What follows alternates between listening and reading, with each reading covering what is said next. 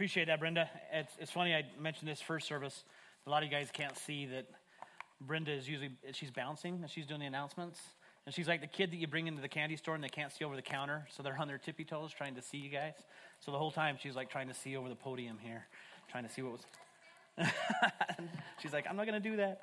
Um, no, I'm gonna. I get, I get to share with you this morning. Pastor Jody and, and Pastor Ira are at the Foursquare Conference. That's in Washington D.C and so they'll be there all week um, being a part of that. And so I get the awesome opportunity to, to bring the Word of God to you this morning. So as we go into that, if you just close your eyes with me, let's just welcome God into this place as we share uh, His words. Father God, I thank you for this morning.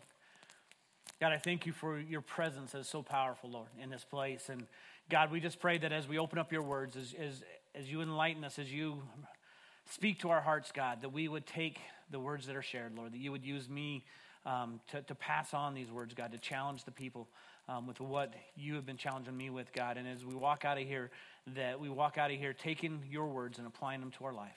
And so we just give you this morning in your precious name. Amen. All right. Um, last weekend I wasn't here because I was one of the guys that got to go to man camp with my boys. And so we were uh, in Moab. And on the, the Saturday, uh, the, the, basically the bigger day that we had to, to go out and enjoy the beautiful sights of Moab. Um, we'd gone fishing that morning. We'd taken our boys out in the canoe and, and tried to fish in a canoe with three little boys. It was really tough. Because um, canoes are, are, you know, if, if you have people in there, you're bouncing up pretty well. But we had two big guys on the end and then the little guys in the middle. And every time they moved, it's like going to send you over the edge. So that was an enjoyment. Um, but we went from there and, and we took the boys out, and uh, it was Tim Muir and Heber, myself, and Bo. And we took our boys and we took our BB guns out and we set up targets for them. They were shooting. And then we went on just on a little hike. And there was a waterfall right by our campsite. And we drove up to the backside of it and hiked down this waterfall. And it was pretty simple little hike, just a little jaunt. And the rest of the, most of the rest of the guys had gone and, and hiked up to the arch and got to see that. So it was just different things happening. And, but it was just a simple hike. And uh, started me thinking about that. And, and uh, about 10 years ago, my wife's brother invited my wife and I to go on a hike with him. And he's like mountain man intense. And I was going to say that this morning. You see that um, a lot of people, I, I, was, I think I was mentioning this to build, a lot of our people are not here this morning because they all went camping. And I'm like, so it must be all the true campers. And I thought about it. I'm like, no, all the true camper people, people stayed home because they didn't want to be a part of that crazy rookie crowd that's out there, right? Because everybody's up there camping. But uh, we, we decided to go hiking. He took us on this hike, and so we grabbed our backpacks. We loaded up with our backpacks, our um, sleeping pads, our cooking gear, um, I grabbed my gun, I grabbed clothing, we had food, we had water, uh, fishing gear. We thought that we had everything, and we loaded up in our backpacks. And so all of us were carrying our backpacks and got out of the car where we were going. It was in Idaho, and uh, took off. And it was pretty pretty nice at first. We're just going through the forest, crossing a few rivers, and I'm like, hey, this is this is not bad. And then we hit our trailhead, and it went straight up. And I'm like, what in the world am I doing? And so we packed up and we started just heading straight up the hill and we were going and going. And I felt like that little kid in the back seat of the car saying, Are we there yet? You know, this, this better be worth it. Um, and, and, it was. Once we got up to our spot, there was a beautiful lake up there that we end up uh, camping in. Um, got to actually share it with a bear, which wasn't as fun, but it was kind of cool to see. Uh, got to fish, got to, you know, enjoy our time up there. But I started thinking about that, and, and sometimes, you know, our walk with Christ seems a little bit like that journey. You we get everything put together and it, it, starts out pretty easy and things are going pretty smooth, and all of a sudden we hit the trailhead. And, and whether it's trouble or whether it's just normal things in life that hit us, we start going and going, oh, I hope this is worth it. You know, I'm, I'm, I'm getting wore out. I'm getting kind of, you know, beaten up here. And so we're going to talk a little bit about uh, the mountainside. And we've been talking as a church on the Beatitudes and, and Jesus sitting down on a mountainside.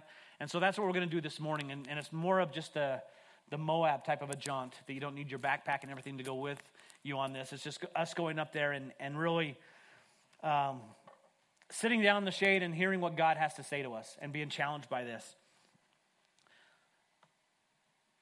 As we go into the, the, the topic of the Beatitudes, and as I shared with you guys, it was Jesus sitting among his disciples, bringing them up, the people that were gathered around him were on this mountainside, and he began to share with them. And, and I'm going to take the things that he shared and challenge you with them this morning but I heard a sermon once that said this if you know how to empty your church, have Jesus speak. And you think about that and you're like, well, wouldn't it be the other way around? You know, if someone heard that Jesus is going to be at such and such church, everybody would show up, right? You know, but if you really think about the times that Jesus spoke in the Word of God and the times that He challenged us, He didn't pull any punches. He was pretty straightforward. And the things He asked us to do, He looked straight at us, and said, This is what I want you to do. And it would be really hard to sit there and look at our Savior in the eyes and, and know where our life was at and say, Wow, I'm really missing the mark. And so this morning we're gonna we're gonna climb up on the mountainside. We're gonna sit down and we're gonna walk through a little bit of the scriptures and hear what Jesus had to say to us and be challenged by it. So the, the last few weeks, um, last week Jody shared on uh, persecution, and the week before that, I know Kevin had spoken. They're talking about the, the Beatitudes, and if you haven't been here, or if you're new, um, that's kind of what we've been walking through is Matthew 5. So if you have a Bible, you can open up to Matthew 5 because we're going to be chatting a little bit about that and walking through that. But a Sermon on the Mount, and, and more importantly, the first little bit was called the Beatitudes. And I'm going to share with you a little bit, um, give you a little bit of history, a little background first, and then we'll dive into where I want to go with this. But the term itself, Beatitudes, um, it means extolled behaviors and attitudes. And that th- these Beatitudes, and not just the ones that, that Jesus shared on, were recognized in Jewish wisdom literature. But with a difference. In Jewish wisdom teachings, doing good generally resulted in getting you a tangible reward. So good deeds yielded good rewards. And sometimes we think about that as Christians also, right? If I'm good, then good things should happen. But in fact, Jesus' Beatitudes warned that this world would not always recognize the rightness of righteousness. And so he starts us off with the Beatitudes. And um, again, the first couple verses, he says he sat down with his disciples, and then he goes into the, the whole teaching. And the first seven Beatitudes that are found in verses three through nine, it, this is where Jesus sat down. And, and what he does here in these first seven Beatitudes is he shows us the character of those who enter into a relationship with Jesus. So he starts off saying, I want to, I want to show you what the character of, of those who should be in this relationship with Jesus, what it would look like. And then the next two Beatitudes he goes into in verses 10 through 12, he then shows us and, and we talk, touched on these the last two weeks.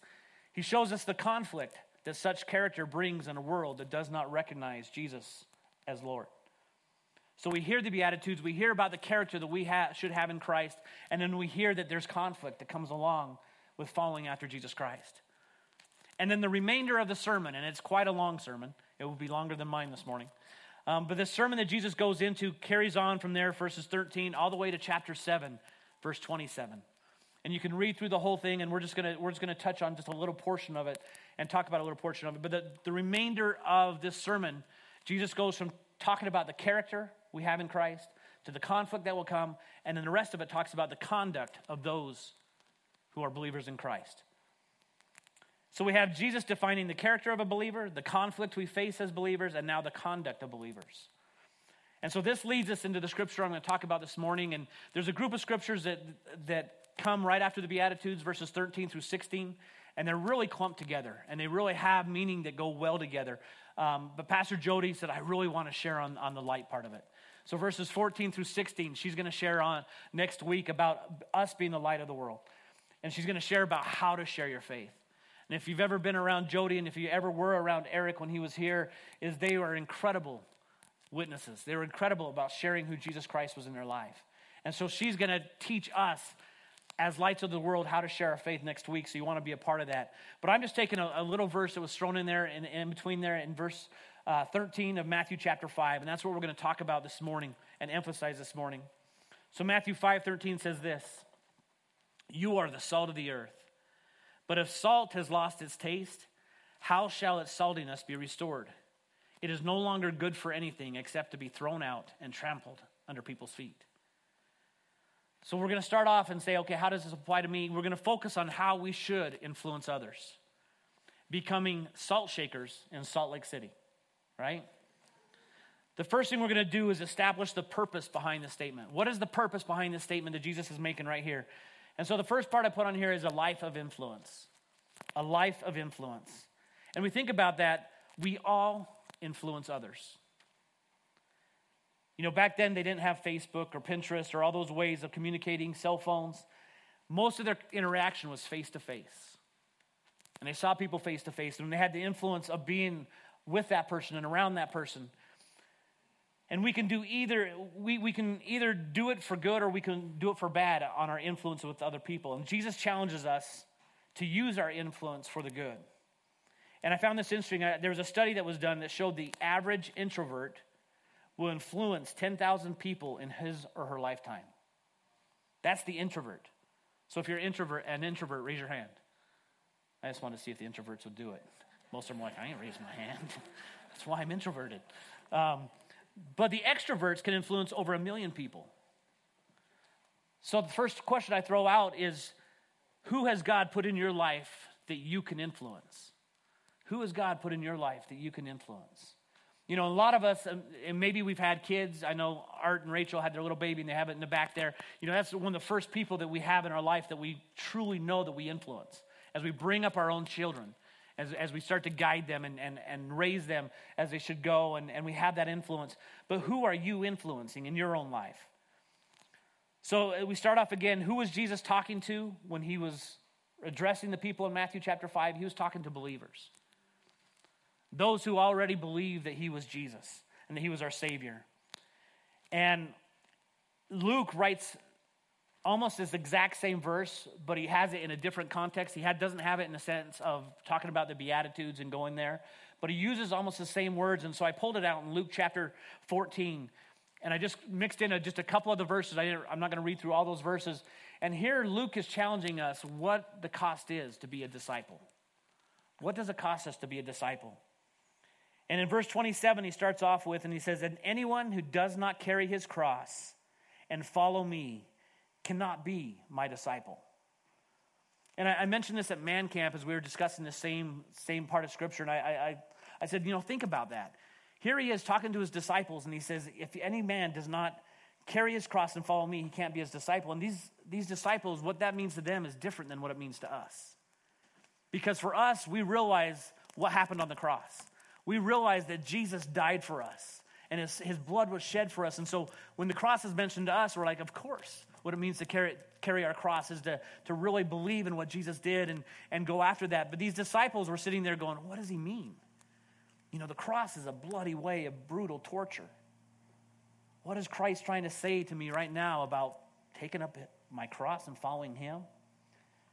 And, and through Scripture and what we're going to be doing this morning is what is Christ trying to tell us through what we're reading here? But Luke goes on, and in verse 33, he says, In the same way, any of you who does not give up everything he has cannot be my disciple. And this is the verse that, that really resembles the one in Matthew that we, we find that says, Salt is good. But if it loses its saltiness, how can it be made salty again? It is fit neither for the soil nor for the manure pile. It is thrown out. He who has ears to hear, let him hear. So Luke is saying if we lose our saltiness, we're not worth a crap right? If you look at that verse, you know, and I wanted to find some way to put poop in my sermon. There it was. Because he's really talking about that. The salt, when it loses its saltiness, it's not even worth to be thrown on a manure pile. It, it loses it, its, its benefit even for that. And if we lose our saltiness, it says that we're not even worthy of the manure pile. We're not worth a crap. And as we as we continue on, there was a scripture I was going to read to start us off with, found in James 1:22, that says, "Do not merely listen to the word and so deceive yourselves. Do what it says." And I wanted to throw that in there in the beginning because we also read here in Luke where it says, "Here, he who has ears to hear, let him hear." And this is my challenge to you this morning: that don't just be hearers of the word, but be doers also. Take what I'm going to share this morning and say, "How do I apply this to my life?" And so here we are. We're continuing on. We know that we all have influence. We know there's people in our life that, that we come in contact with, that we run into, that we, uh, in some way, shape, or form, um, have an influence on. But the second thing is that the thing I want us to emphasize is are you a disciple? Are you a disciple? And the word disciple is, is found in the Greek as mathetes, and I'm probably butchering it in the Greek, but what it means is learner or student. Learner or student. If you desire to know more of God, then you're a disciple. If you are a student of, of His Word saying, God, if I'm going to follow you, I want to know more about you, you're a disciple. And it says some powerful things about the disciples. It's even said in Acts 17, it says, These men who have turned the world upside down have come here also. These same disciples, and I'm going to describe them in a minute, were, were men who turned the world upside down. and they were just ordinary, regular people. So when you look at disciples, you'll be faced with a stunning fact. The men the Savior chose were nothing more than ordinary men. Among them were a handful of common fishermen that probably knew each other from being on the shores or passing each other on the boat saying, hey, the, where are the fish hitting? You know, where, where should I fish at? So they kind of knew each other, and these were some of the men that Jesus had called that were just ordinary men. He called a hated tax collector to be a disciple of Christ, an impulsive zealot. They were all hopelessly human, remarkably unremarkable, but they were available and obedient to the Master's call. So as I looked at that, I said, you know, how, how could I be a disciple? What makes up a disciple? And I found five things that, that in Scripture that Jesus said about his disciples. And I'm like, okay, this, I can associate with some of this. I understand where he's coming from. So the first one that he, and he's describing the disciples, he said they were thick headed and lacked spiritual understanding. Luke 24, 25, and he said to them, O foolish ones and slow of heart to believe all that the prophets have spoken.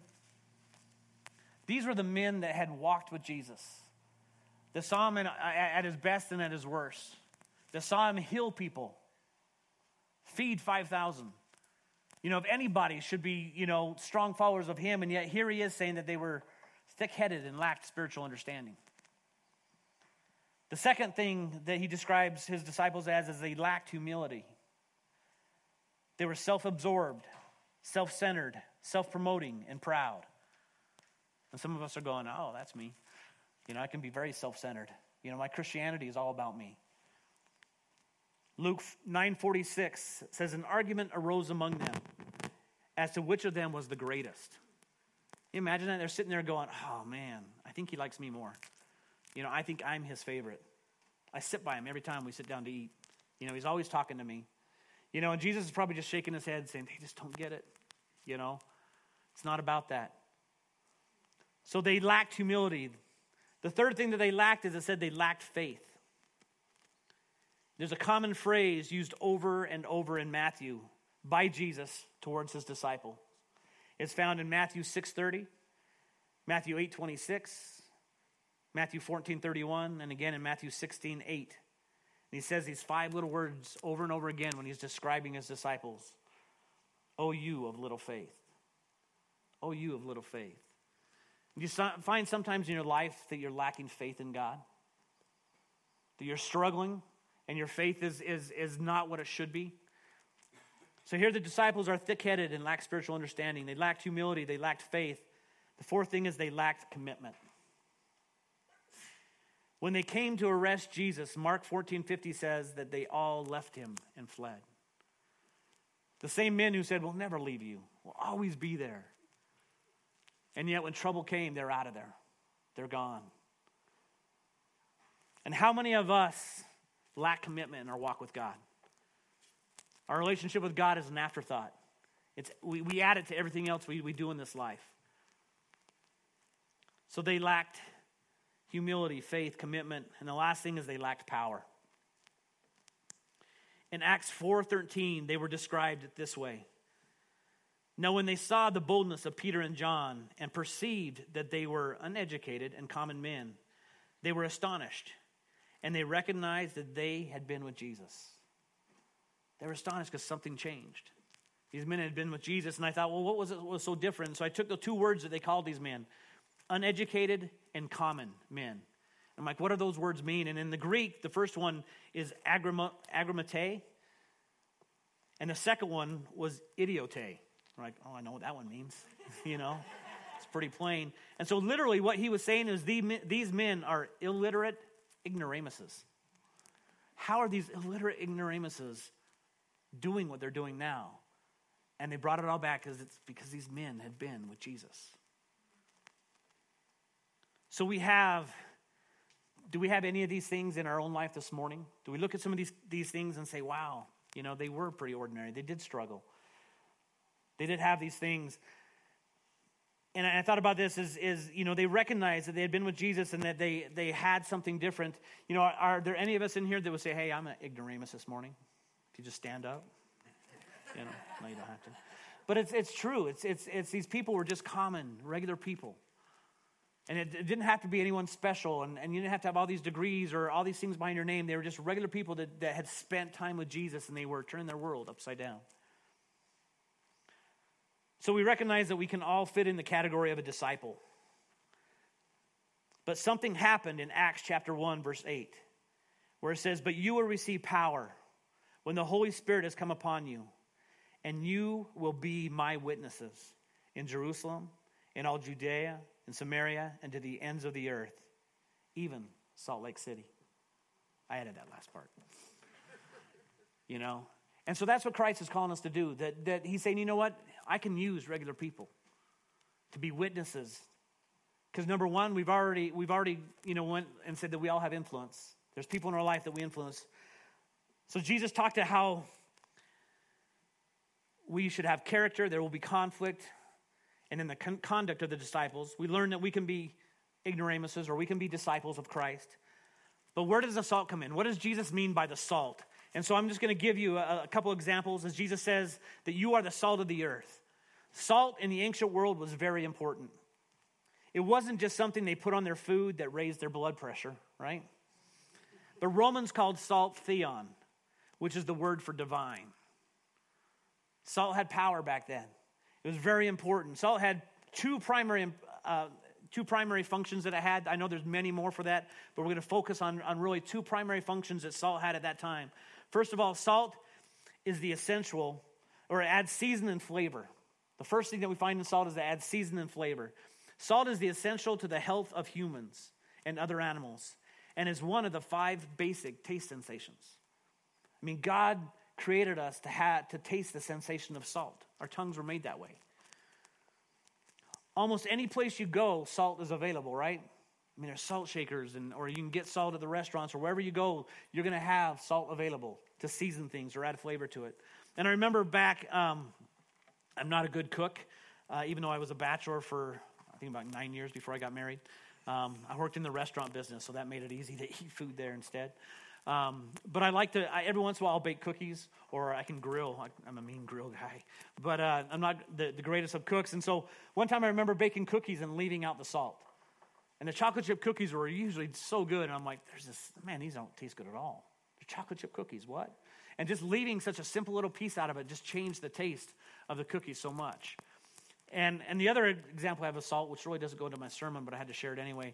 Um, when we, my wife and I first got married, um, if you've ever been around over to our house or eaten some of my wife's food, she's a great cook, and it shows in my body. Um, but she, she cooks things, and it's just pretty amazing, but it didn't start out that way. And I remember our, our first year of marriage, she decided that she was going to make beef stroganoff, because I love beef stroganoff. And the recipe that she had, something was wrong, and she had it called for way, way too much salt. And so she threw that salt in there, just not knowing, and she made the beef stroganoff. And she was so excited when I got home from work, and she had the plates out, and I'm like, yes, beef stroganoff. Until I took the first bite. And being the good husband, because it was only our first year of marriage, you had to kind of like, hmm, this is great. You know, I'm like, oh, I'm going to die if I have to eat this whole plate. And she's like looking at me because she tasted the same thing, and she's like, oh, you're lying to me because this is not good. And I like spit it out, going, I'm so glad you said the same thing because I didn't want to eat this whole thing. Um, but it was like had way too much salt in it. And we went out to eat because that was much better. But but salt and the power that salt has. Um, you know, if you watch any cooking show, they, they say that there's importance of seasoning things right, having the right season in there, and it really can make or break how well something tastes.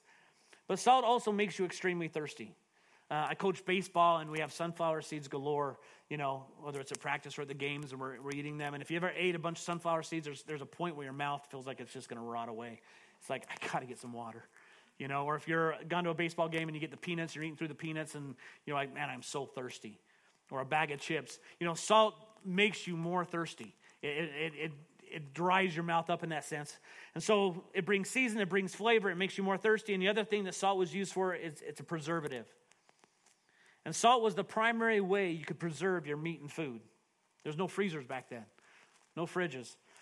So they would take salt and rub it into the meat. Once they rubbed it thoroughly into the meat, it would preserve it and keep it longer so they could take it with them or store it longer for their own consumption. They also used it as an anesthetic to clean out wounds, and it was so valuable around that time of history that the, even the Roman soldiers would get paid in salt. And so that was a form of, of, of way of being paid. That's where the whole phrase came in he's not worth his salt. Because you weren't worth your pay, because it was so valuable. And it was almost, it was almost as valuable as gold of having that kind of money was having salt to, to be able to preserve your food and do all these different things with it. And so we, we understand this now that, that there's something that, that Christ was trying to emphasize to us in this. And so now we're going to enter into the application. How does this apply to me, Chase? So we're sitting with Jesus, and he starts off with defining the character of a believer, the conflict we face, and the conduct of the believer. We then establish that all of us have influence and can be disciples of Christ. And then Christ asks us to be the salt of the earth. How does he do that? Jesus' disciples, which is us, are called to season and bring flavor through the good news of Jesus Christ by acting as salt to the world that is yearning for a taste of God's power and God's presence, which brings about a thirst for more of Him. Are people thirsty for the Jesus that's in your life? Why or why not? Jesus is also challenging us to preserve the world, to literally rub into our culture, and to be a preservative to our culture for God and for the good, to help clean the wounds of those who have been injured and hurt by the things of this world, and to preserve the decay we see going on all around us.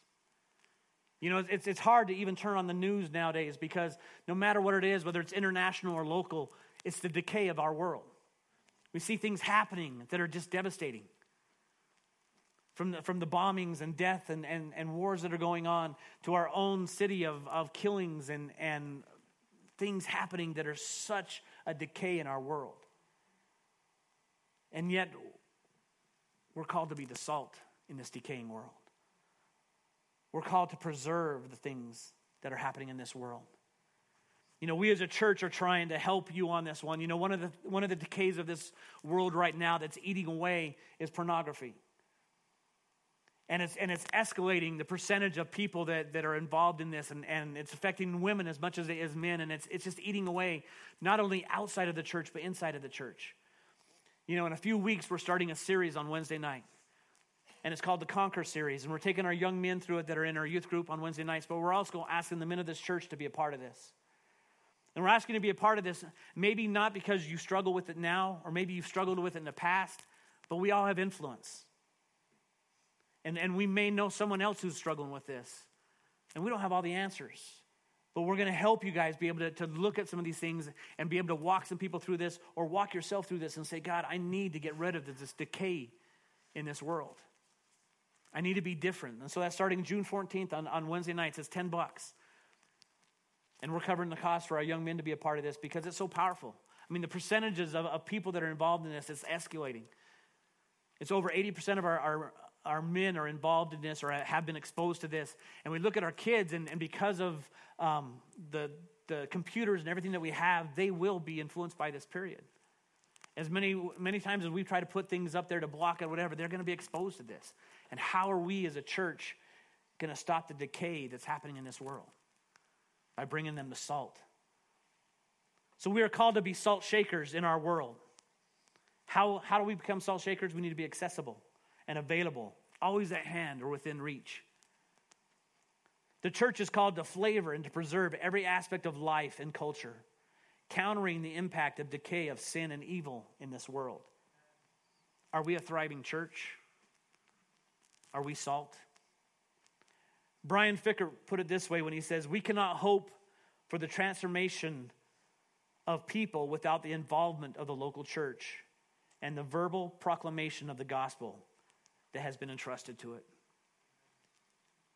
Without us being the salt, the world's going to decay.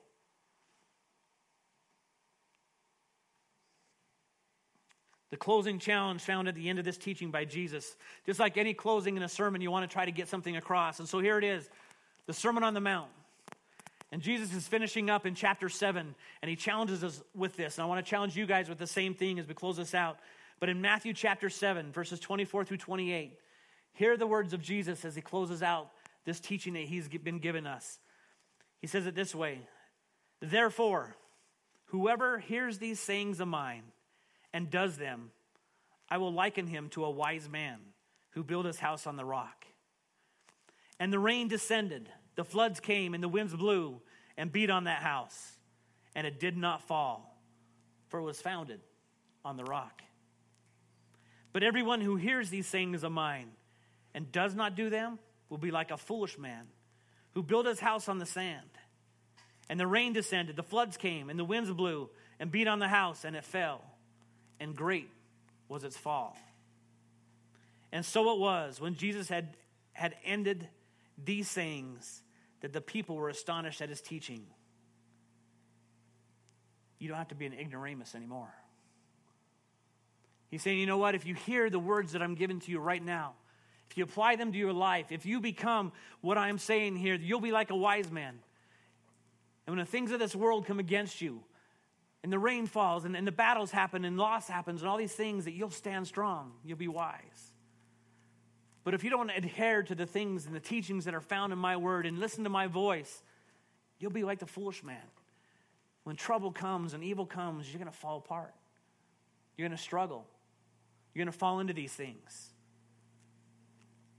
And so, I don't know, Miranda, did you pass out the salt? Salt? I was going to have her do that earlier. If you guys could pass out the salt packets. And I'm going to close with handing you out a salt packet. I know it's a simple thing. Um, in, in Scripture throughout the Old Testament, a lot, they carried a lot, along with them a lot of symbols that represented things that, that were important to them as believers. And I'm not saying that this is important to you as a believer, but I want to get a point across as you carry these salt packets out with you. It's a simple thing to remind you that we're to be the salt of this earth.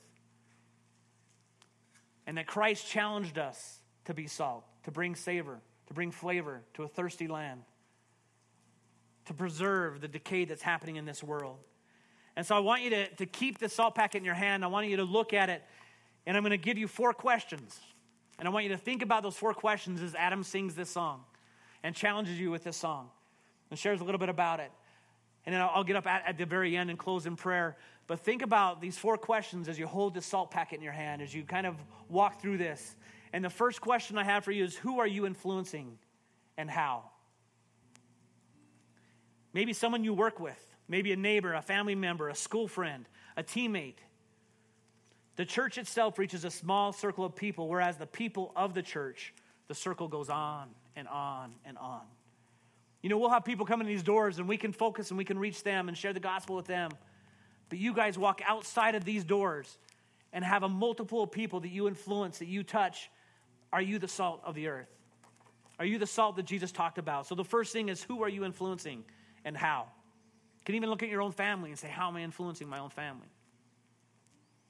The second question I want you to think about as you hold that salt packet is Are you a disciple of Christ? Are you a learner?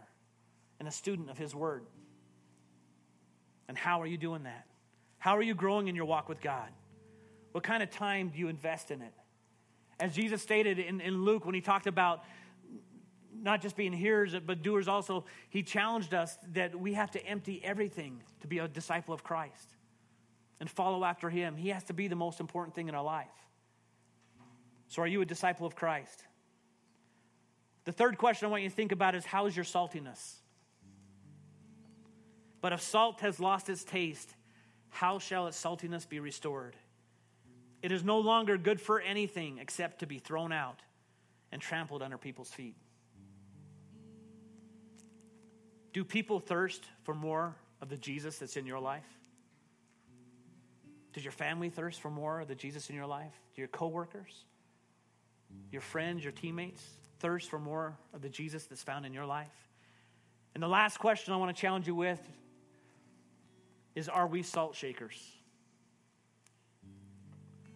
What are you going to do with your salt? You know, the piece of salt I give you, you can drop it in the garbage on the way out. Can lose it somewhere in your car. I challenge you to put it somewhere that it would always remind you of the salt that we're supposed to show. Maybe it's best to put it in your car when you're driving, right? And that guy cuts you off. And you're like, oh, and you're like, oh, I'm supposed to be the salt. That's not a great thing to do even though he's it wrong, you know, and I want to show him that he's it wrong. Am I the salt? It's hard, but I want it to be a constant reminder of saying, Am I being the salt? Am I bringing fa- flavor and savor to a, lo- a world that's decaying? Am I helping preserve it? So, what are you going to do with your salt this morning?